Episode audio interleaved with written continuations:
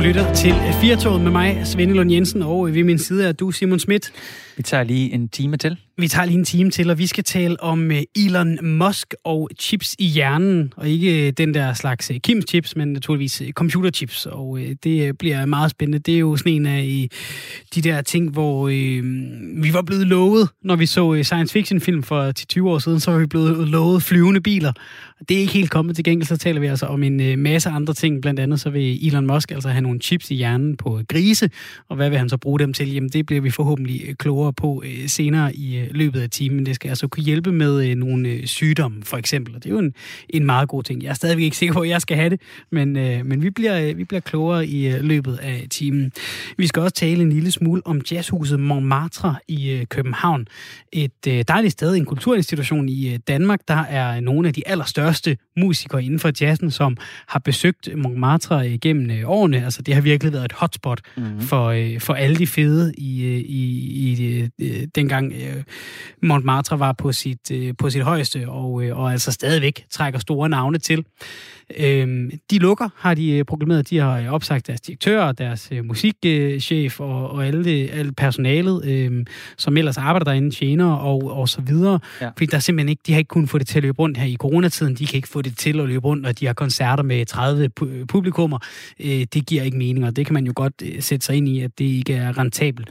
Det er jo ikke første gang, de, de lukker faktisk. Øh, de genåbnede i 2010, hvor jazzmusikeren øh, uh, Nets Landoki, uh, øh, jeg tror det er Chris Mandokis bror, uh, og iværksætter Rune Bæk, uh, de uh, ligesom uh, genåbne den igen. Så det er, så det er måske også øh, svært at holde en jazzklub øh, kørende, kan jeg Det er det muligvis. Mm. Og man kan jo så håbe, at øh, der så er nogle andre, der, der gør det samme, altså laver samme manøvre og får det åbnet igen, og der er nogle, nogle ildsjæle, der vil, øh, der vil kaste sig ind i det. Ja, og vi en skal jo ind på det senere. Ja, det skal vi nemlig, fordi det... en af de ildsjæle, det er måske Joy Fryd Mogensen, der... Det er, hun, øh, det er nu.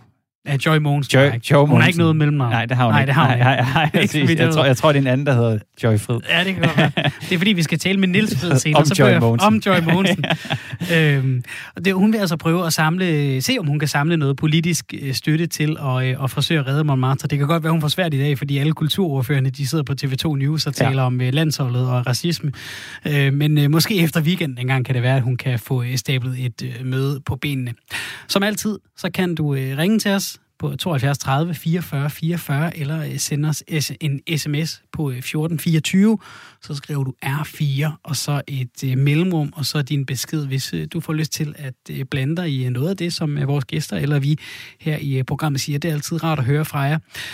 Vi er altså i gang med øh, Firtoget på en øh, fredag, hvor vi øh, har det ene ben inde i weekenden, i hvert fald her i programmet. Der er naturligvis øh, masser af gode programmer på kanalen. Resten af dagen, i dag har vi talt med Morten Messersmith. Det har vi om, at han øh, har kritiseret landsholdets beslutning om at knæle til landskampen mod England, og kæde sig sammen med Black Lives Matter og den øh, bevægelse, der hører til det hashtag, som hører til det øh, budskab. Vi har også hørt øh, DBU sige, det handler det altså ikke om. Vi har ikke, vi har ikke hægtet os på nogen bevægelse. Det her, det er et antiracistisk statement. Så øh, Stanis Eddesborg, som vi talte med, han er analytiker hos Play the Game. Han sagde måske meget, på, meget lige på hovedet på, på sømmet, at uh, der ligger en uh, kommunikativ opgave for DBU her de næste par dage lige at få, få sagt højt, hvad det egentlig er, de, de mener, og hvorfor spillerne gør, som de gør ja. til uh, landskampen på tirsdag. Ja, for han, ifølge ham, så er det, er det også umuligt at adskille sport og politik, som Morten Messerschmidt gerne vil have, i særdeleshed landsholdet var. Altså upolitisk. Ja, landsholdet skal være for alle, og ja. det er jo så, hvis man skal øh, følge Stanis Elsborgs tanke, og, og, og det som DBU så, så gerne øh, vil, vil sige, nemlig at det ikke handler om at, at, at stå på samme side som bevægelsen Black Lives Matter, altså øh, tage den øh, til forsvar, eller, eller støtte op om den øh, som bevægelse, jamen så er det stadig for alle landsholdet. Så kan vi godt alle sammen ånde lettet op og øh, tænde for fjernsynet på tirsdag. Jeg mener selvfølgelig apolitisk. Ja, ja, ja lige præcis. Husk, at uh, du ringe 72 30 44 44, eller sende en sms til os på øh, 1424. Så skriver du R4, og så et uh, mellemrum, hvis du får lyst til at uh, blande dig i dagens program. Firmaet Neuralink frigav for nyligt optagelser af, at man succesfuldt har indopereret en chip i hjernen på en gris. En chip, som øh, virksomheden håber en dag skal indopereres i os mennesker og gøre det muligt for os at kommunikere via tankens kraft, søge på nettet uden devices, men også, som også skal hjælpe patienter med Parkinsons og demenssygdomme. Bag Neuralink øh, og det her sci-fi-lignende produkt og projekt, der står den ekscentriske mange milliardær Elon Musk. Han er mest kendt for at være manden bag bilfirmaet Tesla og sine ambitioner om at kolonisere Mars. Men er det virkelig det rene sci-fi? Kommer vi alle sammen til at rende rundt i, med chips i vores hjerner i fremtiden, og ikke bare til at øh, bruge dem til at bip ned i svingdøren på arbejde, men, øh, men altså en hel del mere. Velkommen til dig. Øh, nej, ikke velkommen nu, kan jeg forstå gennem øh, roden. Lige om lidt, så skal vi tale med Balder Underheim, der er administrerende direktør for Plato Science, der laver hjernestimuli-udstyr, for at, øh, at høre lidt mere om det her, fordi det er jo sådan en, det er jo sådan en klassisk historie. Vi hører, så er der nogen, der sidder og roder med en eller anden chip, eller en eller anden, et eller andet, som kan et eller andet fantastisk, og så ligger det måske nogle år ude i tiden, og så bliver det aldrig til noget ham her Elon Musk, det ender som regel med, at det han sætter sig for, det bliver til noget i en eller anden form. Altså han skal nok prøve i hvert fald, ikke? Ja. Når vi snakker chips i hjernen, Simon, er du så en af dem, der siger, fint, hvor er køen? Så stiller jeg mig op, og øh, jeg tager soveposen med, og jeg skal nok sidde her i 28 år, indtil jeg kan få den chip ind i hjernen, så og jeg det er kan... lige meget, hvad det koster. Jeg er bare klar. jeg skal bare kunne kommunikere via tanken med alle mulige. Ej, der er jeg helt klart meget, meget skeptisk. Ja. Øh, lige frem øh, får sved på panden af tanken om at ja. få en chip ind. Altså, altså, nærmest uanset hvor du er henne, om det var i hovedet, eller i, øh, i håndledet, eller jeg vil, sige, jeg, jeg vil sige rent øh, kommunikationsmæssigt, så er det et spændende tidspunkt for, øh, for det her firma, Elon Musk, at gå ud og sige, vi har en chip, vi gerne vil putte ind i din hjerne. Jeg synes, vi har nok at gøre med dem, der øh, er bange for en coronavaccine, og hvad der ellers kunne være i den, som, øh, som øh, eliten gerne vil have, have proppet ind i os. Det er i hvert fald øh, et spændende tidspunkt at, øh, at prøve at, øh, og, øh, at lancere en øh, chip, vi gerne øh, skulle få ind i hjernen. Nu kan jeg sige velkommen til dig, Balder Unerheim. Øh, du er administrerende direktør hos Plato Science, der laver hjernestimuli-udstyr. Ja, hej. Hej, nu har Elon Musk og Neuralink frigivet optagelser af, at man har indopereret den her chip i hjernen på en gris. Hvad har man opnået ved det? Ja, det, det kan man godt spørge sig om. Det uh, Musk har opnået er rigtig meget opmærksomhed, uh, og det her det en af de ting, som Neuralink er i gang med nu, det er faktisk at uh, rekruttere nye medarbejdere. De, uh, de har sagt, at det vil være 10.000 mennesker inden for et par år, så de er gået i gang med de her pærestund for at øh, få opmærksomhed.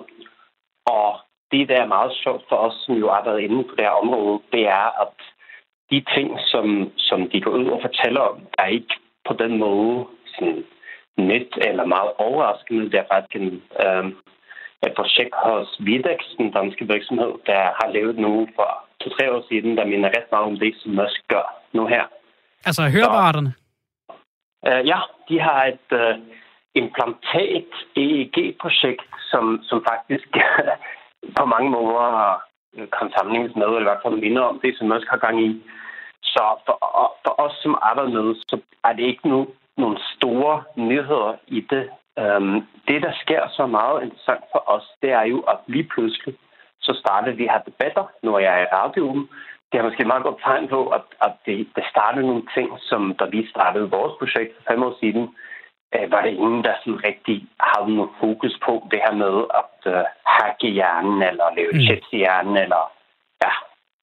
Kan man blive træt af, når man sidder som sådan en, der, som dig, der beskæftiger sig med det her hverdag, at det er netop Elon Musk, der kommer ud og har opdaget et eller andet? Fordi han er jo netop øh, lidt sådan en rød klud for mange, og også journalister. Altså, når hans navn er på noget, så bliver det øh, de facto lidt mere øh, interessant for, for rigtig mange. Altså, er det lidt træls, at det, at det er ham, der, der der, der kommer og bærer sådan noget her frem? Altså ville det være federe, hvis det bare var øh, Widex, der kommer og sagde, vi har faktisk fundet på noget smart? Nej, ved du jeg synes faktisk, det er ret fedt. Øhm, som, som en del af feltet, så er det ret fedt, når der er nogen med den store røde klub, der kommer og får alle til at lige pludselig snakke om det.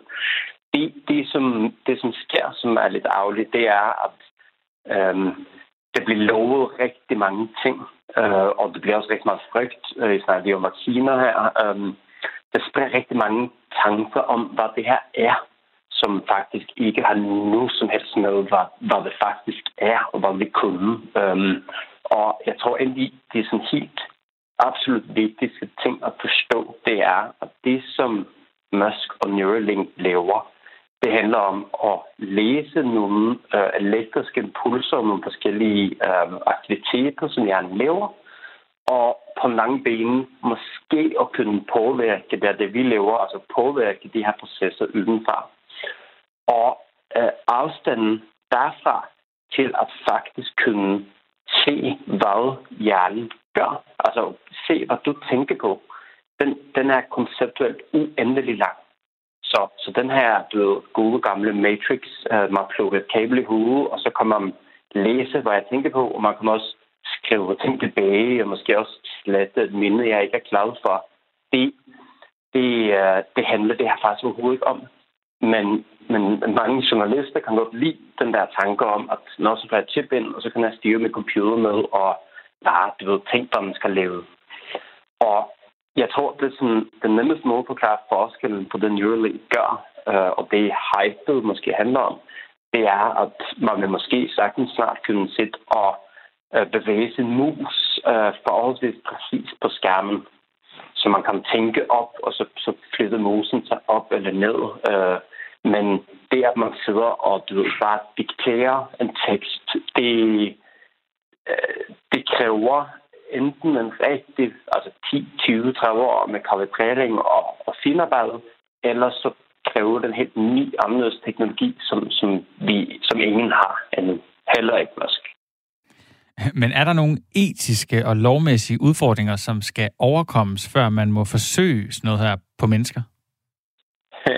Det, det er jo den, den spændende første del, og det er også der, hvor man måske jo har muligheden til at flytte nogle ting meget hurtigere, end de fleste andre kan. Og det er nemlig en af de helt store barriere, det er nemlig lovgivningen der. Og øh, med alle former for biologisk påvirkning, så ligger det jo nogle etiske spørgsmål. Øh, og en påvirkning af hjernen er jo sådan set den mest øh, ekstreme form for biologisk. Øh, det er jo det, altså på mange måder, øh, vores hjerne er jo det, der er os Altså, jeg er min hjerne på mange måder. Så det at gå ind og pille ved mig og hvem jeg er, det, øh, det er meget problematisk på mange måder. Det man så ikke skal glemme, det er, at der er ret mange af de ting, som, som man snakker om, at Neuralink måske vil kunne om 5 år, 10 år, øh, som er nemlig at påvirke vores hjerne det findes en masse metoder for i forvejen øh, det er det, Facebook bliver kritiseret for, at de du, systematisk bruger nogle øh, teknikker, som igennem dine øjne og dine ører faktisk ændrer hjernen. Og, og den form for øh, påvirkning, den snakker vi ikke lige så meget om, at det jo faktisk er en manipulation af din hjerne, når du er på Facebook. Øh, og det lyder så lige pludselig bare meget mere skræmmende, når det er et kabel eller en en chip, som, som jeg snakkede før. Men, men sådan dybest set er det faktisk ikke en særlig stor forskel på, på god gammeldags øh, manipulation. Og når du snakker om det, Balder Underheim, så noget af det, du, du nævner, det er altså det her med, at, at sådan en chip ville kunne gå ind og ændre ved ens hjerne. Altså, i hvert fald, det kunne være noget af det, man var bange for. Det, det er jo sådan et af de åbenlyse faresignaler ved at skulle have en chip i hjernen, at, at den, den, den rodede ved et eller andet derinde. Hvad er de største ulemper ved, ved det her? Så kan du få lov at tale om fordelene bagefter. ja, altså, øh, uh, øh, altså, det, de største ulemper det er, er selvfølgelig bare, at med det samme, du har nu ind under huden, øh, specielt så tæt inde på hjernen, så opstår der rigtig mange andre risikofaktorer. Og øh, det med at sætte implantater ind på hjernen for at både påvirke, det gør man med øh, forskellige typer øh, lidelser, hvor man allerede har chips, man kan sætte ind i hjernen, der til eksempel gør, at man stopper ristningen øh, ved nogle sygdomme. Det, øh, det er et rigtig lang vej til, at man vil gøre det for almindelig forvåg. Altså, jeg tror ikke, jeg i min levetid, og jeg arbejder med det her, jeg kommer ikke til at have lyst til at have en chip i hjernen, implanteret i min hjerne for at sidde og styre min computermus. Altså, det, det, det er ikke vigtigt nok. Så jeg skal have et eller andet, det skal være et eller andet, øh, der er meget vigtigt for mig, inden det kan bruges til noget. Så det tror jeg, sådan, at er den største udfordring, det er bare det at gå ind og, og du, sætte noget på eller ved hjernen, det, det skal man have meget god grund til og om, om de mm, man sige, øh, uh, idéer, som, som bliver fremstået i forhold til Neuralink og Musks arbejde, om de er vigtige nok for raske og almindelige mennesker, det vejen dertil, den er meget lang. Kommer vi reelt til øh, alle sammen at rende rundt med en chip øh, i, i hjernen i fremtiden? Altså, det, nu kigger vi langt ud. Tror vi, tror vi på, at det kommer til at blive sådan en standard ting? Det, øh, det tror jeg selvfølgelig, men altså, om, øh, om mine overbøgen har det, det, det tør jeg ikke sige noget om, men øh, jeg tror helt klart, at øh, menneskets interaktion med computer, den bliver tættere og tættere. Altså, da jeg voksede op, så var der en, en ting derhjemme, som man skulle tage på. Nu har jeg den i lommen. Øh, lige nu prøver jeg til at sagt mere. Um, øhm, og det findes også masser af folk, der har simple chips uh, implanteret i deres hænder, um, som de bruger som forskellige man siger, uh, datalæring. Så det er ikke, altså, vejen dertil er faktisk ikke særlig lang. Det er mere et spørgsmål, hvornår det sker. Mm. Og også det vigtigste for mig, det er, for hvilket stofår. Altså, hvorfor skal man have den chip i hjernen? Og det er det stadigvæk, hvis man er rask, det er stadigvæk svært at se, hvad, hvilken magi det er, som skal blive det, der gør, at vi lige pludselig alle har det. Hvad er der af, af teknologi, som, som man, man kan se? Jamen, og, og det er jo ikke nødvendigvis noget, der er muligt i dag, men, men noget, hvor man kigger, jamen potentielt så vil vi kunne gøre det her med en chip i hjernen. Er der noget af det, som, som man kigger hen imod, som du tænker, det, det, det håber jeg, at de, de, får, de får gjort sådan. Altså, hvad, hvad er noget af det mest spændende i pipeline, når man kigger øh, på, på chips i hjernen?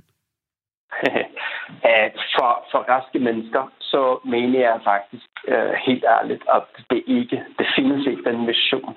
Det er ikke en mission, der siger, hvis vi bare får det her til at lykkes, så skal jeg sagtens have en. Øhm, i forhold til mennesker, der er syge, så findes der rigtig, rigtig mange ting.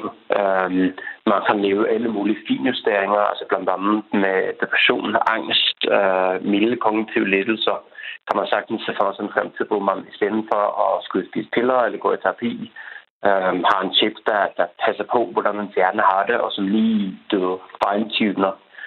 Øhm, så inden for sygdom og milde kognitive lettelser, sagtens øh, for raske og milde mennesker. Så jeg kan ikke se du ved, sådan den vision, der, der gør, at jeg vil sidde og sige, øh, det synes jeg, at alle sammen skal have. Mm. Rent øh, teknologisk, Balder, nu, nu spørger jeg meget åben, fordi jeg simpelthen ikke ved det. Lad os sige, Simon og jeg her i studiet, vi fik øh, begge to en øh, chip i hjernen for, som du siger, at, at hacke vores egen hjerne. Altså, vi vil gerne ligesom have noget medbestemmelse over det. Vi vil gerne, vi har et eller andet, vi gerne vil have fikset. Kunne jeg så, hvis jeg var dygtig nok, hacke Simons chip, sådan så jeg kunne sidde med, lad os sige, min smartphone, eller bare gøre det i hånden, hvis man kan det til den tid og sige, åh, nu skal Simon sove. Nu skal Simon logge på sin NemID og give mig alle sine penge. Altså, kan man hacke en andens chip, ja, altså hvis vi, hvis vi skal lege den lege, jo sagtens. Altså hvis, man sige, øhm, i Parkinson øh, kan man få en chip implanteret, som man kan tænde og slukke for, og når du tænder for den, øh, så stopper de, de kendte rystelser, man har ved Parkinson. Mm. Um, så hvis jeg havde en chip i, og du kunne hacke den, så ville du sagtens kunne starte og stoppe på mine rystelser. Og det eksempel kan man tage ret langt i forhold til at hvis jeg havde en rigtig god chef, der kunne nogle ting, så hvis du kunne få access til den, så kunne du måske du påvirke mig. Men, men det her, hvor det der man sige, skill, som jeg startede med, mellem det er en kæmpe forskel på at kunne du, skubbe lidt, og måske skrue lidt på volumene, øh, og overstyre mig. Det, det, det, der vil vi komme over. Du kan måske gøre, at jeg bliver sulten lidt hurtigere, hvis jeg har mm. chip implementeret, der så gør, at jeg ikke bliver sulten. Balle Underheim, øh, nu sidder du så og arbejder med det her til daglig, og, og har sikkert gang i en masse spændende ting og ved en masse, og så ringer vi øh, journalister, når Elon Musk han har puttet en chip i hjernen på en gris, og vil høre, om jeg kan stjæle Simons penge med, med, med, en, øh, med en smartphone om, om 10, 20, 30, 40, 100 år. Øhm, mm. hvad vil du gerne have, vi spurgte om? Altså, hvad, hvad er der, hvad er der sådan af spændende ting, man sidder med lige nu, som der ikke er nogen af os, der er interesseret i, fordi det ikke har noget med Elon Musk eller en gris at gøre? Uh, det er så mange spørgsmål. Altså, der vil jeg faktisk sige, uh, det store spørgsmål, som jeg synes er spændende, det er, hvor langt kan man komme? Hvad kan man opnå uden at gå ind under huden? Og det er det, vi arbejder med, uh, og rigtig mange andre. Facebook har også et kæmpe projekt for det Google House. Um, og det er um, ret mange af de problemer, du beskriver, og de spørgsmål, vi har, det handler jo om den her idé om, at det er noget, som sætter inde i os, og det er en del af os. Mm. Og, øh, og så er man ude i nogle ret store, anderledes udfordringer. Men for mig er det der med, hvis man har det uden på kroppen, lidt, lidt mere som en smartphone, at det er noget, man kan lægge væk, eller har en, jeg har en pause med min kæreste, om vi ikke har vores telefon med en soveværelse, øh, så man faktisk kan tage sin hjernehacket device hat af. Øhm, og spørgsmålet så, som jeg synes er så spændende, det er, hvor langt kan vi komme med det? Og hvor går grænsen for, at det begynder at blive uetisk eller problematisk, eller bare kan hacke hinanden, alle de ting der. Så for mig er det implementatdelen af det, som, som måske ja, er mere skræmmende og, og altså, noget, der kan folk nysgerrige, mere end det, som reelt set er er relevant endnu. Tusind tak, øh, Balder Underheim, administrerende direktør hos øh, Plato Science, for at være med her og gøre os øh, rigtig meget klogere på, på chips og hvad man kan gøre ved at, at stimulere hjernen, end vi var for bare 10-15 minutter siden. Tak for det, Balder. Selv tak. Goddag. I lige måde. Det er jo rart at høre sådan en, der, der, der har forstand på det, som siger, jeg tror ikke, jeg skal have en så længe jeg er rask. Altså, der mm. skal lidt mere til, end bare at styre min computermus. Og, og, og det, det, det er jo fint at høre en, øh, en der, har, der sidder med, med fingrene langt nede i det, sige det. Jeg, jeg kunne da godt forestille mig, at den dag Elon Musk han står med sin hjernechip, så alle dem, der står først i køen nede foran træbutikken, når der kommer en ny iPhone, selvom de fik en for et andet år siden, de står klar, og så har de allerede selv skåret sig op fra, du ved, fra panden op til nakken og bare siger, her, bare put den ind, ikke? Øhm, det er jo fint at høre, at det ikke er noget, der ligger lige for, men at, at, øh, at det lægger det længere ud, og måske er det i virkeligheden mere interessant, det alt det, vi kan gøre, hvor man ikke skal ind under huden. Det synes jeg lyder spændende. Helt klart. Så vil jeg altså stadig kunne finde på at stjæle din hjernehjelm, Simon, og så bare tage den på selv, og så stadig få dig til at sove, eller Stjæle give mig min penge. Det, er jo, og det, og det, er jo, det siger jo også lidt om altså mit, mit, øh, mit øh, kriminelle geni, at, at hvis jeg kunne styre folk, så ville jeg ikke du ved, røve Nationalbanken. Jeg vil bare nøjes med at stjæle dine penge. Jeg kan jo så tænke over, om, om det er, fordi jeg ikke tænker stort nok, eller om bare har et, et rigtig stort horn i siden på dig. det er i hvert fald, jeg synes, det er, det, og det er jo noget af det fede ved vores job, Simon, det er, at vi får lov til at ringe til en masse mennesker, der har forstand på noget, og så prøve at spørge lidt øh, til, øh, hvad ved du egentlig? Ja. Det synes jeg er rigtig spændende. Og så er det rigtig rart, når det så handler om sådan noget med en chip i hjernen, man lige kan ringe og få en, lille smule ro på. Tidligere i dag, det var øh, kl. 14, der var der pressemøde inde i Sundhedsministeriet. Det var fordi, der har været stigning i antallet af smittede med coronavirus de sidste par dage, særligt i Odense og København. Ja. Myndighederne de har haft mulighed for at lave lokale nedlukninger, og det kan komme på tale snart, hvis smitten fortsat stiger. Det har Sundheds- og ældreminister Magnus Heunicke sagt. Og øh, vi havde øh, en, øh, hvad du hedder, Anne Petri, hun er konstitu- konstitueret øh, direktør i Styrelsen, Styrelsen for, for Patientsikkerhed. Ja. Og hun siger, at øh, det her smittetal, det skal altså være faldet øh, inden mandag, ellers så og så er det jo så, at de måske vil gribe ned i den her værktøjskasse. Og det er jo, det er jo øh, et spændende regnestykke, kan man sige, fordi Magnus Heunicke siger, vi har set øh, smitte hos de unge. Det er ikke på uddannelsesinstitutioner, når man laver smittesporing. Det er i fritiden. Nu har vi en helt lækker weekend. Måske en af de sidste med sådan godt øh, sådan lidt efter sommervejr. Og, øh, og så er vi alle sammen on notice, eller så er der stuerest på mandag. Måske, jeg ved ikke, hvad de, hvad ja. de hiver op af værktøjskassen. Men, men det er jo i hvert fald, hvis jeg ville måske være mere fortrystningsfuld, hvis det var, nu ser vi lige, hvad der sker her tirsdag og onsdag, mere ja. end nu ser vi, hvad der sker over weekenden. Ja. Altså, hvis vi synes... ved, at det er fritiden, der, der, der skaber smitten. Ikke? Jeg så jo også pressemødet, og noget af det, jeg blev mærke i, som altså, tilbage i marts, der var et af problemerne jo, at vi hele tiden var ja, 7 til 14 dage bagud. Aha. Vi var hele tiden på bagkanten, der var Magnus Heunicke ude at sige, øh, efter et af spørgsmålene, altså at man, man ikke ville vente på, at antallet af indlagte steg. Man skulle ligesom gå i gang med den her værktøjskasse, mm. inden det skete. Så det vidner også om, at risikoen er stadigvæk relativt lille for at få øh, coronavirus i, øh, i Danmark, mm. men øh, så snart der bare sker lidt, så ved de, at det, man skal sætte tidligt ind. Ja, Og øh, nu har vi jo de sidste øh, par uger og måneder, så har det været sådan noget med, oh, nu er der et gymnasie fra Ringsted, der har, der har fået lidt smitte, eller nu er der et øh, slagteri, eller Senest nu er der... læreruddannelsen i Odense. Ja, man har ja. ligesom kunnet følge det og, og sige, men nu er det der, nu er det der, nu er det der, nu har det været slemt i Nordjylland, nu har det været slemt i Aarhus en periode. Og, øh, og det vi altså også fik at vide til, øh, til pressemødet var, at de seneste uger, så har 88 ud af 98 kommuner haft øh, smittetilfælde. Så det er altså ikke længere sådan, du ved, jo jo, bevar bevares, der er lidt flere nogle forskellige steder, men, men det er over det hele igen, ikke? Altså, ja. det er det, vi må sige med, med de tal. Og øh, de tal, der, der er nu, er, at øh, de, øh, de højeste sådan, øh, kontakttal, altså, øh, hvor vi kigger på antal tilfælde per 100.000 indbyggere. Lige nu så er det Albertslund, der har 54,2 tilfælde per 100.000 indbyggere. Odense tæt efter med 48 tilfælde per 100.000 indbyggere. Og så Brøndby med 45,8 tilfælde per 100.000 indbyggere. Og så er det ellers Hvidovre, Rødovre, Lyngby, Torbæk, København, Nordfyn.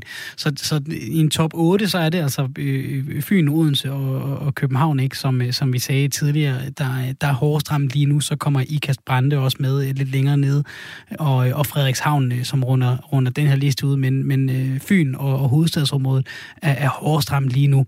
Og det kan jo være, at det er bare det, vi, vi, vi må vende os til, at det er det billede, der er her i, i landet de næste par måneder, så blusser det op øh, nogle steder en gang imellem, og lige så snart vi slækker lidt, lige så snart der er en, øh, en stor fest i familien, eller på uddannelsen, eller et eller andet, så er det, det går galt, ikke? Altså, vi nærmer os mere og mere, hvor, hvor man må sige, kunne jeg forestille mig, at øh, det der med at åbne op lidt og lidt, det kan være, at der ikke bliver åbnet så meget op næste gang. Altså, det kan simpelthen være, at, at vi har givet vi har givet gækken for meget løs, kan man sige, ikke?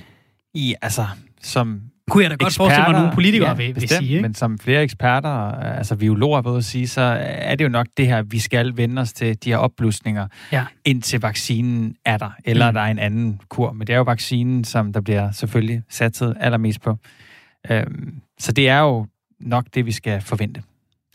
Vi øh, skal tale en lille smule mere om øh, corona, men lidt i en, i en anden kontekst, nemlig om nogle af de konsekvenser, øh, det har for kulturlivet.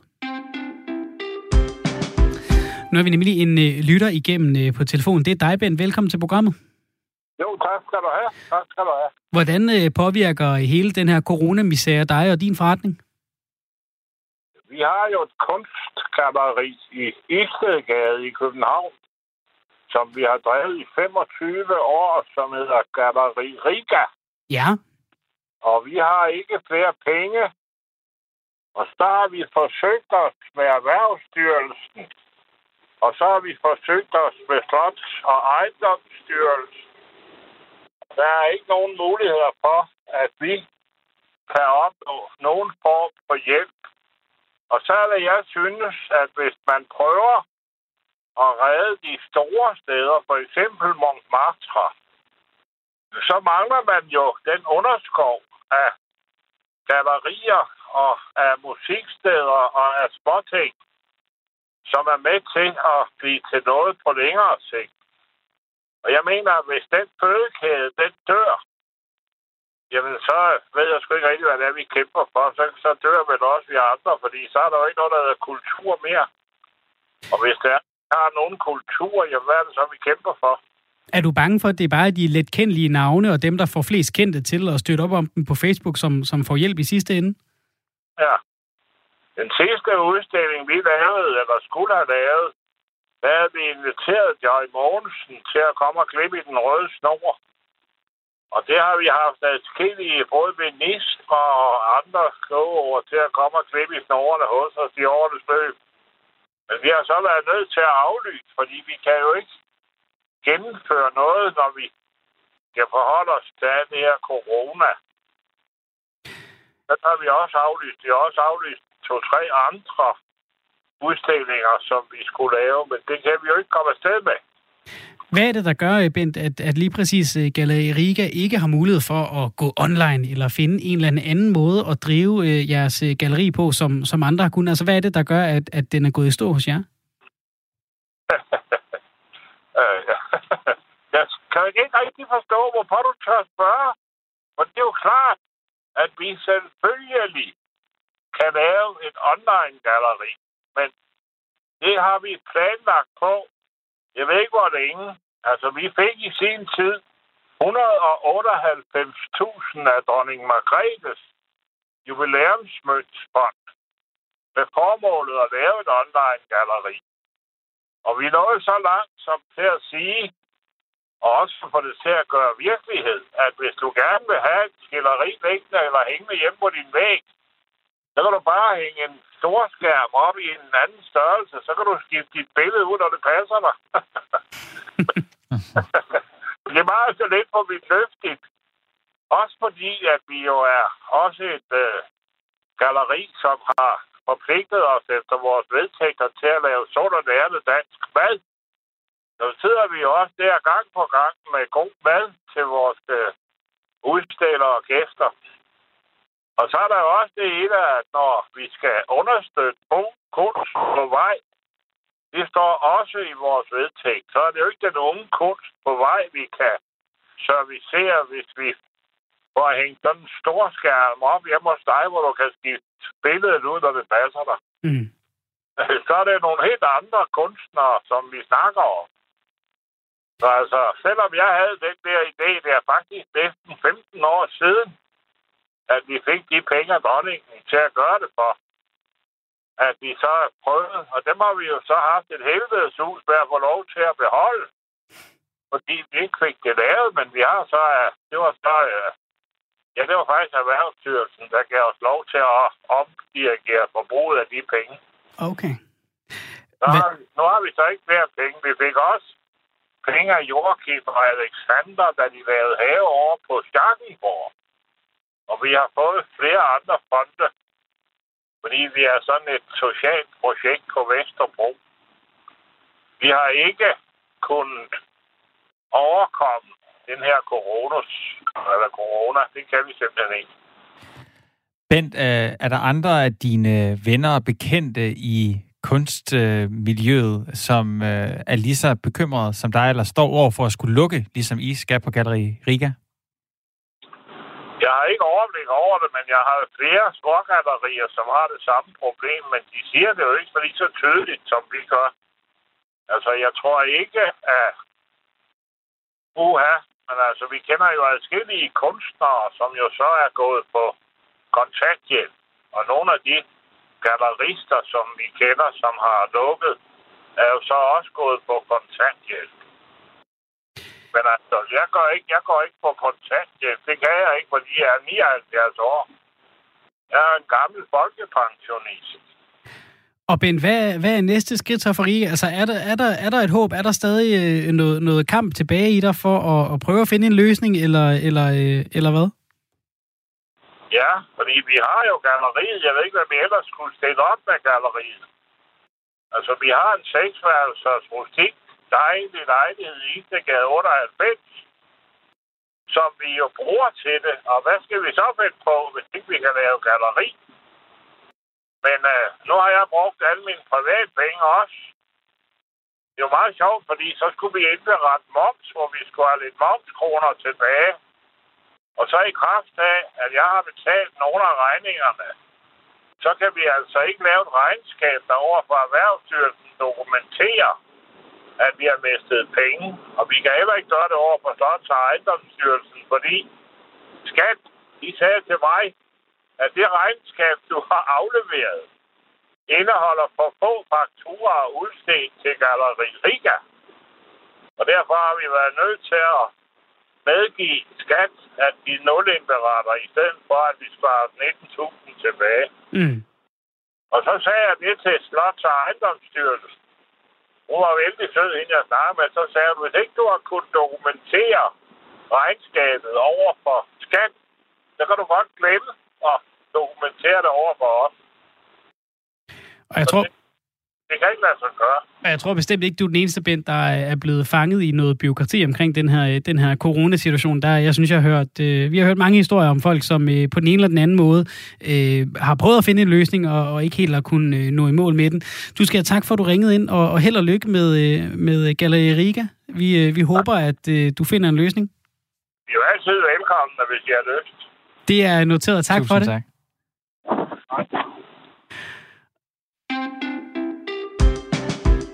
Og det er også fordi, øh, nu nævnte Bent det også selv her i, i starten, vi skal tale en lille smule om øh, jazzhus Montmartre, fordi øh, det er et af de øh, populære steder, øh, kendte steder, som, øh, som har været ude at sige, vi kan simpelthen ikke øh, holde den kørende længere, vi er nødt til at øh, lukke. Og det er det legendariske spillested Jazzhus Montmartre, som ligger i København, øh, som øh, forleden meldte ud, at de var nødsaget til at lukke spillestedet. De kan ikke klare sig igennem en coronakrise på grund af restriktionerne. Og det er en øh, historisk kulturinstitution, der må dreje nøglen om og øh, lukke og øh, slukke. Igennem tiden har mange af verdens allerstørste jazzmusikere stået på scenen på Montmartre, og øh, det bliver anset som en af de førende jazzklubber i Europa. Velkommen til vores næste gæst, Niels Frid. Du er kulturkommentator og forfatter. Niels Frid? Nej, der er ikke lige hul igennem. Jo, måske. Hallo. Ah, så var den der, Niels. Tak. Super. Hej, hej med jer. Nu skal du, det var, jeg, jeg havde trykket på den forkerte knap her. Det må Nå, du undskylde. jeg hører jer så smukt. Ja, men det er så godt. Nu har vi fundet hinanden. Niels, ja. til, de, til de lyttere, der ikke ved så meget om Jazzhus Montmartre, kan du ikke så øh, fortælle os lidt om spillestedet? Jo, altså det var jo hele øh, Europas bankende jazzhjerte op gennem 60'erne og 70'erne. Det var der, de største amerikanske jazzmusikere stensikkert tog til, hvis de tog til Europa. Og flere af dem blev boende i København. De fik kærester, men de fik også, de tabte hjertet til Jazzhus Montmartre i Stor Regnegade, hvor det lå i det indre København. Vi taler om navne som Stan Getz, Herbie Hancock, Oscar Pettiford, avantgardisten Albert Eiler og mere mere end nogen andre om Dexter Gordon, der tabte sit hjerte totalt til Montmartre, og i mange år ved indgang til 70'erne simpelthen var inkarnationen af øh, Montmartre. Og hvis man ville høre verdensjazz, så skulle man bare gå i Montmartre, for der spillede Dexter Gordon næsten hver eneste aften. Jeg kan huske forfatteren Dan Tyrell, han var en af stamgæsterne, han slæbte mig derned øh, og sagde, du skal høre jazz, når det er allerbedst. Jeg var på det tidspunkt ikke så vild med jazz, men jeg må indrømme, øh, jeg var vild med det, når jeg hørte Dexter Gordon spille Round Midnight. Øh, og hen i hjørnet stod der en lille øh, bumset bassist og spillede på bas. Så, så pegede Dan på mig og sagde, det der, det er en dreng, han bliver stor engang. Og det gjorde han også. Det var Niels Henning Ørsted Pedersen, der også voksede op i Jazzhus Montmartre øh, og blev formet og, og blev et verdensnavn ved at, ved at spille med de store i Jazzhus Montmartre. Det var altså en talentfabrik uden lige, øh, og det var et sted, øh, en vær, der bare havde den mindste glæde ved rytmisk musik, skulle forbi.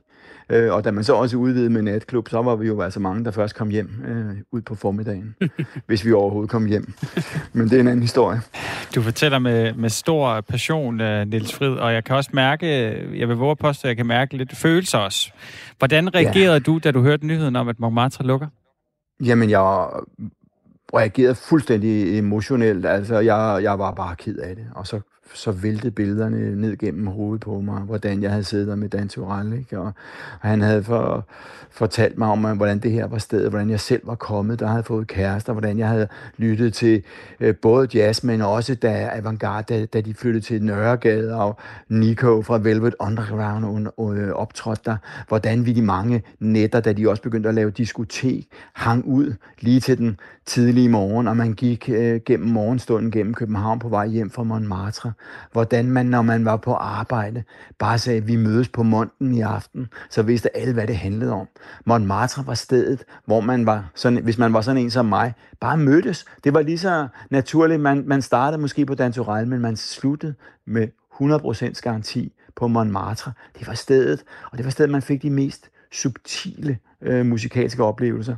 Men det var også der, hvor man mødte hinanden, øh, fik kærester og hang ud og drak og tømte hovedet øh, til, til vidunderlig musik. Så, så jo, jeg blev, jeg blev, jeg blev meget, meget øh, ked af det, da jeg så det. Jeg ved godt, at der har været problemer, øh, og jeg ved også, øh, øh, corona har, coronaen har taget hårdt. Til sidst havde de jo altså et, et underskud på 350.000 kroner, og jeg, ved, jeg havde også bekymret for, hvordan de skulle komme igen. Men Montmartre har været ligesom øh, katten, den har haft syv liv, den er lukket, den er åbnet, den er lukket.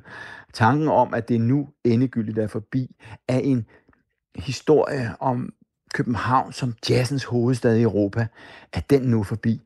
det, ja, det er næsten øh, ubærligt øh, øh for mig, det må jeg indrømme.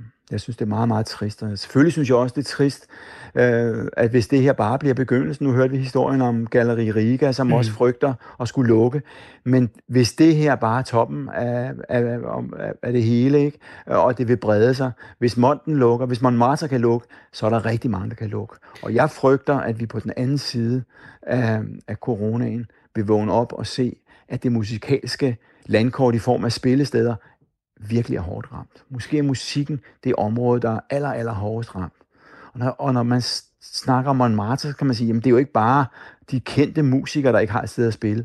Det er også lydmanden, det er bartenderen, det er alle dem, der står bag ved musikerne, som nu ikke nu har nogen steder at gå hen. Og så er det selvfølgelig også alle os, der elsker bare at hænge ud til musikken og nyde den.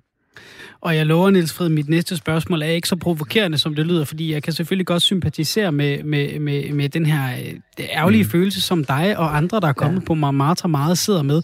Men, men, men, men jeg tror, mange af os har jo prøvet det der med, at vores stamsted i ungdommen, det er lukket, og det er ja. forbundet med, med svære følelser. Men, men når man går ned på Montmartre, så er det jo ikke Dexter Gordon, der sidder der, sidder der stadigvæk. Altså, er, er nostalgi nok til at sige, at vi skal redde det her sted? Altså, øh, øh, kulturminister John Mogensen vil, vil undersøge muligheden for at redde det. Mm, øh, og mm. vi, vi talte med Bent fra, fra Galeriga, ikke for at sammenligne de to nødvendigvis, men som han siger, han er bange for, at, at der ikke er nogen, øh, øh, hvad kan man sige, øh, hjælp til de mindre kendte steder. Altså, det, det er de store, der løber med opmærksomheden og redningskransen. Jeg forstår godt, øh, jeg forstår godt bekymringen, men jeg vil sige to ting til det.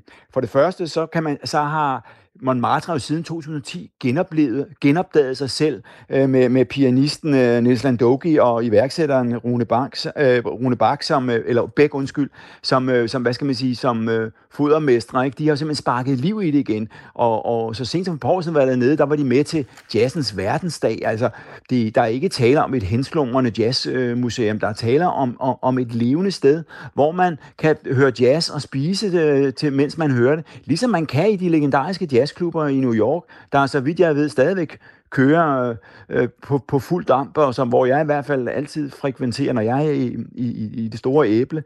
Så, så, så, så, så jeg synes bare, det er trist, der ikke er, er plads til øh, sådan et øh, sted øh, i en storby som øh, København, i et land som Danmark. Øh, og, og, og til det med, med vækstlaget, øh, så vil, der vil jeg bare sige, at det er altså en skrøne, at øh, corona, og for den sags skyld øh, øh nedskæringer før det, øh, rammer de små mere end, end de store. Fordi det er jo sådan, at med coronaen, at, at underskud bliver jo også forholdsvis større på store steder. I stedet som øh, Montmartre, de har haft øh, de har plads til, til, til 85 øh, gæster per aften. Det er egentlig heller ikke så meget. Men under corona har de jo kun øh, kunne lukke 35 ind. Og det betyder, at de kan aldrig, på, på trods af hjælpepakker og alt muligt, de kan aldrig bare komme op på et niveau, hvor de kan, kunne betale for musikken. Så der er jo ikke tale om, at her har vi et gammelt velbjerget institution, de skal nok overleve. Nej, de har altså spillet deres sidste koncert, øh, og, og, og vi, jeg kunne frygte, at med dem vil mange andre livsduelige spillesteder også må dreje øh, nøglen omkring. Øh, så vi skal virkelig tænke os om, hvis vi, hvis vi, hvis vi vil musikken, men også hvis vi vil den, den nye kunst, øh, som, som Galleri Riga repræsenterer, så skal vi tænke os om, hvordan støtter vi den bedst nu? Øh, vi, skal, vi skal håbe på politiske løsninger, øh, og vi kan håbe på, at, at, at, at kulturministeren kan komme med en løsning for Montmartre, og måske også hjælpepakker til andre, så de undgår at gå konkurs. Men hvordan skal de få penge til at hyre musikere, lave nye udstillinger osv. på den anden side af, af coronakrisen? Der tror jeg, der bliver brug for alt, hvad der er af fonde, men også os selv. Måske skal vi i gang med noget crowdfunding, øh, nogle uortodoxe øh, måder, hvor vi bakker op om de institutioner, øh, som vi virkelig holder af. Jeg har set øh, en stand-up-scene her i, øh, i hovedstaden. De begynder at appellere til folk om at begynde at bestille bord, til vi åbner igen øh, det vil give dem penge, øh, så de har noget at hyre stand-up-komikere for. Måske skulle man gøre det samme på spillestederne, måske skulle man gøre det samme i gallerierne. Investere i stederne, nu hvor de er, er, er, er, er, er lukningstruede. Lad os investere i dem, så de har penge til at forvente øh, øh, den dårlige øh, spiral. Og nu er du selv lidt inde på det, Niels Frid, altså at vores kulturminister Joy Mogensen er ude og sige, at øh, jeg citerer, øh, og jeg håber virkelig, der kan findes en løsning, der giver Montmartre mulighed for at genopstå. Igen skriver, ja, har ministeren Joy Mogensen sagt. Øh, tror du på, at Montmartre kan blive reddet af Joy Mogensen og Kulturministeriet? Jeg tror desværre, at, at løbet er ved at være kørt. Jeg talte også med kulturministeren om det i, i, i går, hvor jeg var løb sammen med hende til et debatarrangement. Øh, og øh, hun siger, at de, ligger, de, de, de, de får støtte både staten og kommunen. Øh, men på spillestedet siger man selv, at øh, uanset altså, at, at pakkerne, de, støtte, de statslige støttepakker er skruet sammen på en måde, så det vil være meget svært for dem at komme på fod igen, fordi de som sagt har et, et, et underskud på næsten en halv million på 350 millioner i sidste uge. Ikke? Øh, så, så, så, så, så selvom de får støttepakker, så må de ikke generere øh, overskud, øh, mens de får støtte. Og det, det, det umuliggør jo ligesom at komme af med den gæld, de har fået oparbejdet. Så, så, så stemningen dernede på Montmartre er i hvert fald meget, meget øh, dyster, og man regner med, at man har spillet den sidste koncert, og det gjorde man i, i lørdags. Det skal så ikke forhindre, jeg håber da, at det vil lykkes øh, kulturministeren og andre gode kræfter at, at genopleve. Som sagt har Lomond Marta været lukket nogle gange siden, siden åbningen i 59, og den er genopstået og har oplevet nye storhedstider, og vi kan da håbe på, at det kommer til at ske igen. Øh, og, men jeg synes, det er meget rigtigt, som vi også er, inde på med, med galleriet, Galleri Riga. Lad os virkelig nu være opmærksom på, hvad kommer der til at ske? Øh, hvordan kommer vi til at redde de institutioner, de kultursteder, vi elsker? Om det er spillesteder, om det er gallerier, om det er, øh, om det er teatre, øh, museer.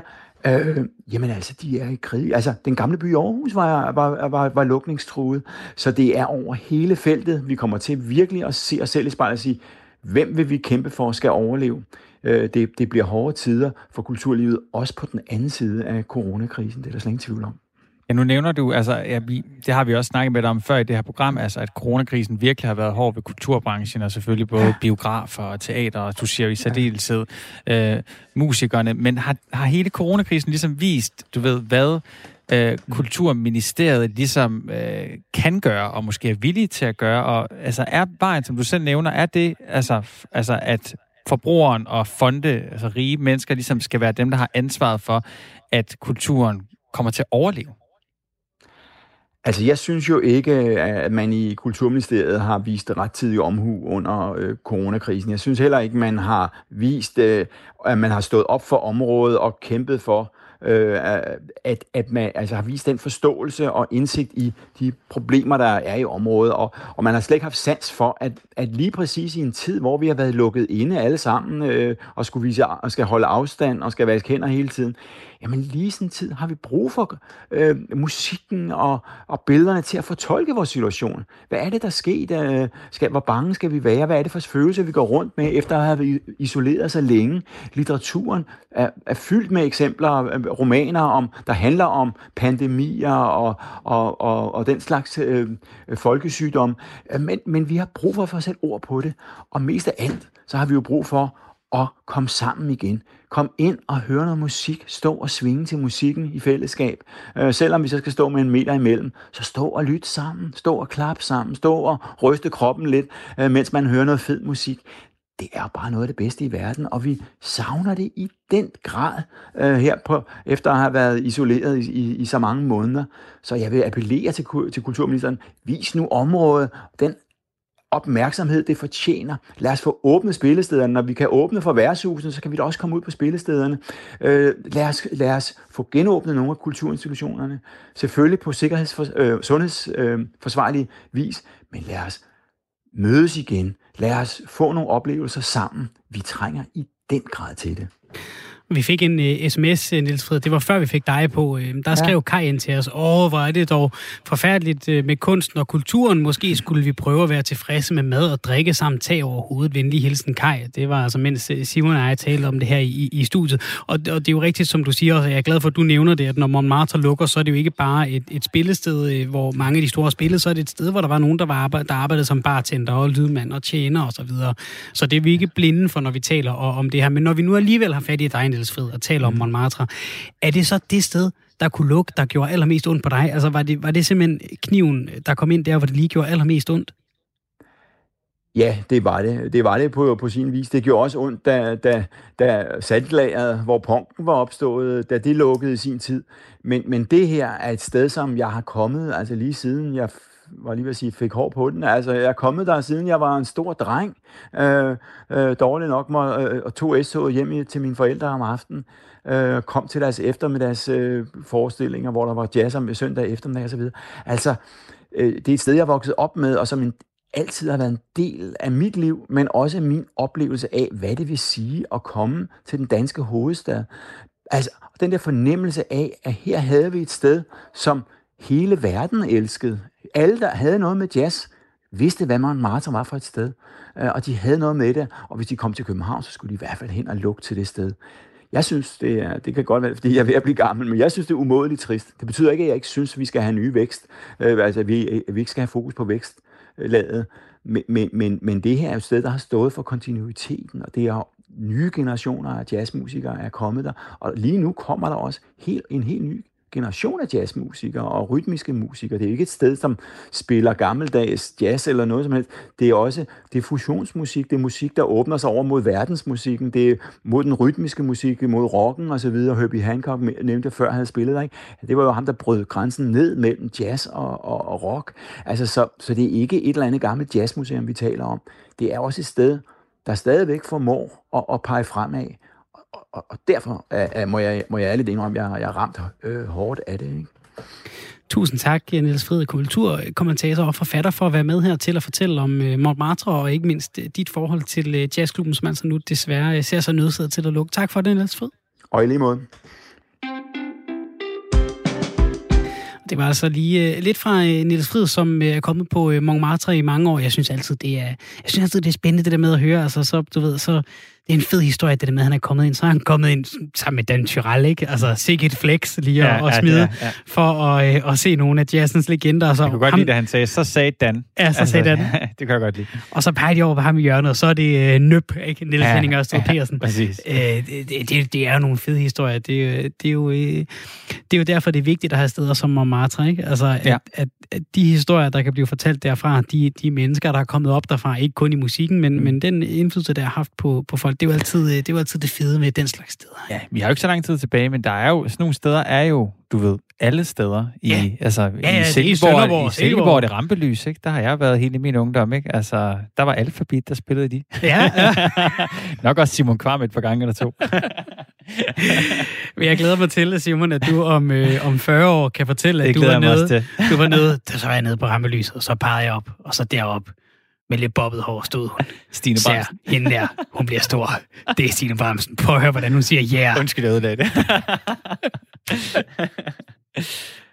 Men det er jo rigtigt nok, altså på den måde kan man jo ikke differentiere og sige, at jazz er mere værd end popmusik, fordi Alphabet har jo også mm. givet masser af mennesker øh, øh, noget, ja. noget glæde i, i livet og i sjælen og, og noget at kridte danseskoene til. Så på den måde er det jo en, en fin sammenligning, selvom man sagtens kan uh, sætte spørgsmålstegn ved, om det er lige fint kulturelt. Det er jo ja. altså en, en debat, der vil foregå her det næste stykke tid. Altså, hvad skal have lov at leve, når vi kigger på kulturen? Altså, det bliver spændende at se, hvad Joy Mogensen, kulturminister, blander sig i fremover. Vi vil gerne sige tusind tak for i dag til jer, der har lyttet med. Tusind tak for alle jeres sms'er. Det er så dejligt, når I giver lyd fra jer. Vi er naturligvis tilbage på mandag. Mit navn er Svend Lund Jensen. Ved siden af mig sidder Simon Schmidt. Tak for i dag.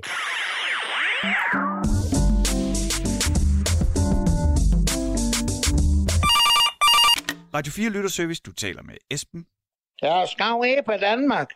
Øhm, øh, ja, nu har jeg så kommet til at åbne for det fjernsyn igen og set med ham, den store, ham med den store mund, direktøren ned fra den gamle bys søn, hvad her han, ham knejten? Altså, Clement Kærsgaard? Ja, ham der. Og så var det ham den anden, der heller ikke ser helt, han ser ligesom han gerne vil. Hvad her, Arne Lund Madsen, han var inde og snakkede om de her, hvor de snakkede om, om kunstnere, de kunne overleve alt det her, og det nu har været igennem nu her, ikke? Ja. Og ved du hvad? Alle kan stå der og synes, det er kunst. Jeg har lavet kunst. Vil du se min kunst? Ikke også? Vi skal sætte det ind i en kasse, så, det kan, så, så de kunstnere, de kan få lov at overleve. Ikke? Så kan der være fire slags kunst. Ikke? Ja. Det kunne I da godt få lavet en, en, en spagrunde til. Hvad fire slags kunst kan vi sige er kunst? Ja. Ikke, altså, det kan ikke passe, at, at, at vel, Nå, nu her så jeg noget den anden med folk, der skal spille musik under vand. Ah, men hold nu lige, ikke også? Og Du, du kan da ikke fucke jeg dalen rende med noget. Begynde at sige, at hvad er det, når jeg... Ikke? Så jeg kan fandme også lave mange ting, der så er kunst, ikke? Og tage mine tænder ud eller et eller andet. Så vil jeg have penge for det. Vi skal have lavet et skema om fire ting, der er kunst. Ja. Og jeg kan godt lide, når jeg er om sommeren ude, så ser vi de sandskulpturer. Det, skulpturer kan være kunst. Ja. Mm, hvad, hvad hedder det? Så har vi, ham har vi nede, ham har jeg set nede i Horsens, Pegani. Han er tryllekunstner, ikke også? Ja. Han kan få ting til at forsvinde ud i, bare nede i hånden med sådan en rød lomseklæde og pust, så er det væk. Det, det, ja, han kan sådan tage og komme ned. Jamen, han kan tage masser. Man kan han tage en 5 kroneseddel eller en mønt ud af næsen på børn, ikke også? Det er kunst. Så skulpturer og Pegani, tryllekunstneren, ja. og så øh, musik, Ja, ikke også? jo. Og I skal finde på en mere, ikke også? Der skal være fire slags kunst. Det er så nemt med det, ikke også? Jo. I Radio 4 for fanden, det kan I da godt finde ud af. Jamen, du skal have tak, fordi du ringede ind. Ja,